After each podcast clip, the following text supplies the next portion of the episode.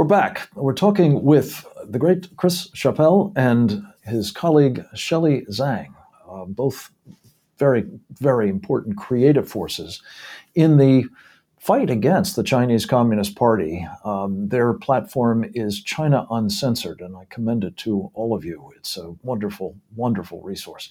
Um, Chris was talking a little bit about uh, the Biden administration's um, shortcomings, shall we say. Uh, some good, yes. But uh, Shelley, talk a little bit about uh, what seems to be operating in terms of their appreciation of the magnitude of the danger we're facing from China. Well, I think one of the things that's happening with the Biden administration is that it's not quite clear whether they understand at a fundamental level the threat of the Chinese Communist Party. Mm. Uh, and I think uh, that's one of the things that set the Trump administration apart a little bit. Like you saw, the State Department under Mike Pompeo was very clear about naming the Chinese Communist Party specifically as a threat, um, talking about how this is not about China or Chinese people. It's about the Chinese Communist Party. And I think the Biden administration, while they've got, done good things on Taiwan, supporting Taiwan, um, continuing some of the policies to sanction Chinese officials who have committed human rights violations, it's not as clear to me whether they understand what the Chinese Communist Party is actually doing. And like Chris mentioned earlier, how they are in, they consider themselves at war with us.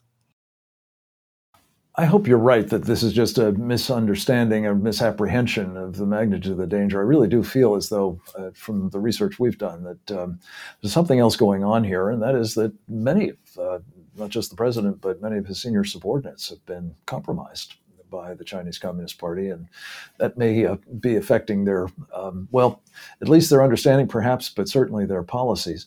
Um, let me ask you about how serious some of these uh, threats now increasingly, it would appear, uh, in the kinetic space uh, are becoming. Um, you've done some really good reporting on what the Chinese have been up to in the South China Sea. Um, I think more recently they've made inroads now with the Solomon Islands. Of course, there are threats uh, that they're frequently um, describing towards Taiwan. Um, how serious do you think it is that we may be moving from unrestricted economic warfare, political warfare, information operations, and the like into uh, the old fashioned warfighting domain of uh, military power.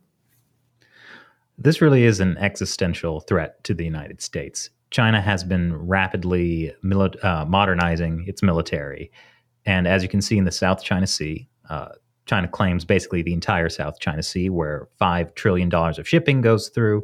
There's, you know, untapped oil and natural gas reserves. And, you know, China has been building artificial islands in this body of water, claiming it as territory. The United States told uh, the Chinese Communist Party under the Obama administration to stop building these islands. They, they did not. They promised to stop militarizing those islands. Yeah. Mm-hmm.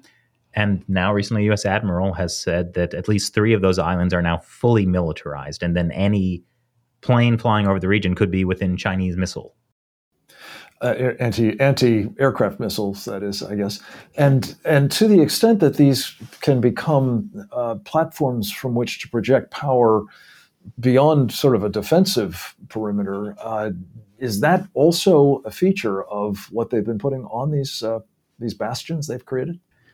Absolutely. China's goal is to control, at first, the Asia Pacific. Uh, with the South China Sea, and if it successfully invades Taiwan, it will have a pretty ironclad grip on the region.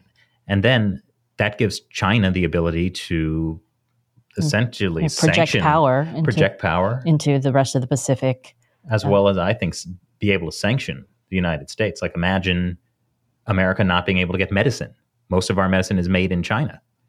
I mean, one of the things that you mentioned the Solomon Islands, there's a lot of concern right now over China having this secret security pact with the Solomon Islands that might get them a military base in the Solomon Islands. And it's one of those things that seems easy to dismiss because you can say, "Oh, well, you know, uh, they they they're not going to do that. Like that's too extreme." But as we can see with what's happened in the South China Sea, they will take decades, if necessary, to slowly build up their strength in an area. And if they get a military base in the South Pacific, um, that's a way to cut off Australia from the US. It is a way to cut off shipping It is a way to cut off trade. Um, if it came down to kinetic warfare, they could isolate Australia. So this is pretty dangerous, and it's something that when you talk about it, it seems extreme maybe to people who aren't really paying attention to how quickly this can happen and what they're doing. But it's important to pay attention to. To, to round that point out, it seems as though we're increasingly having to confront this reality far beyond the Western Pacific. Uh, you've done a show about Africa as a platform from which the Chinese uh, increasingly will be able to project power. Talk about the Belt and Road Initiative, of which this is uh, an example, and how pervasive uh, that sort of colonial um, infrastructure build out is, uh, and its uh, perhaps application for power projection more generally. Well, essentially, we're in another Cold War, and we see the world beginning to divide into two camps. One's tied to liberal democracies, and others tied to authoritarian powers. China is leading it. Russia is a part of it as well. Um, but China is essentially using the Belt and Road, promising infrastructure investment in developing countries, particularly in Africa, uh, as a way to essentially buy them off to get them on their side in things like the, the United Nations. Uh, They're able to exploit a lot of countries that have not much development, but they have a lot of natural resources, minerals, um, timber, agriculture that China might need. Um, so they go into the Congo and yeah, and they go into the Congo and use child labor to mine for cobalt, right? To make uh, the solar panels that we all use. Uh, you know, they will go, yeah, yeah. Mm-hmm. And I think the thing is that, like, we think of in the West, we think of imperialism or nationalism as things that only the West can do in a way. Like, we don't pay attention to what the Chinese Chinese Communist Party is doing.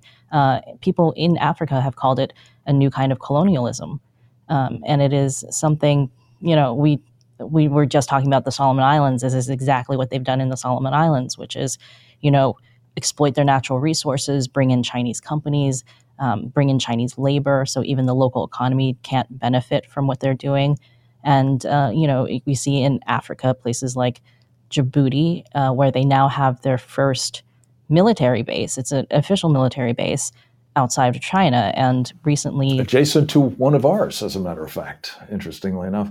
And and one of the things that's really stunning to me about this, of course, is that uh, we're uh, witnessing them doing this, financing much of it with well payday loans, I guess one might say, that uh, further uh, wind up enslaving the people that make these uh, uh, strategic areas and and resources available to them. You know? I mean, you just have to look at what happened with Sri Lanka with their, um, they could not pay back the loans and they essentially had to give up a port um, to a 99 year lease to the Chinese Communist Party. Which could be another military base down the line for China. Almost certainly will be. Yeah. I've, I've been told that an entire state of South Africa has been essentially turned over to them for 99 years on pretty much this basis. Uh, one last area that I'd like to just explore with you quickly because you've done some wonderful reporting on it too is the Chinese use of uh, this COVID 19 pandemic to further uh, create you know advantages for them disadvantages for the rest of the world including of course horrific loss of life.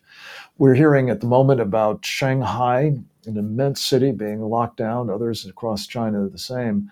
But how would you net out uh, based on your research and and reporting. Um, whether this has uh, been tremendously advantageous to China, as one might expect a biological warfare attack by them to be. Well, the coronavirus definitely gave us proof of just how much power the Chinese Communist Party has over global medical supplies. They covered up the virus to hoard medical supplies. They nationalized U.S. companies in China, like 3M, uh, basically preventing them from exporting uh, PPEs to the United States. Um, Chris, I am so sorry. We are hard out of time. I asked you a 10 minute question and 30 seconds to answer it. We're going to ask you to come back and talk with us further about all of this, if you would. We so value what you do at China Uncensored. Look forward to a further visit very soon. Next up, we're going to be speaking with Salih Hudayar, a Uyghur national patriot who is warning about what's being done to his people by the Chinese Communist Party.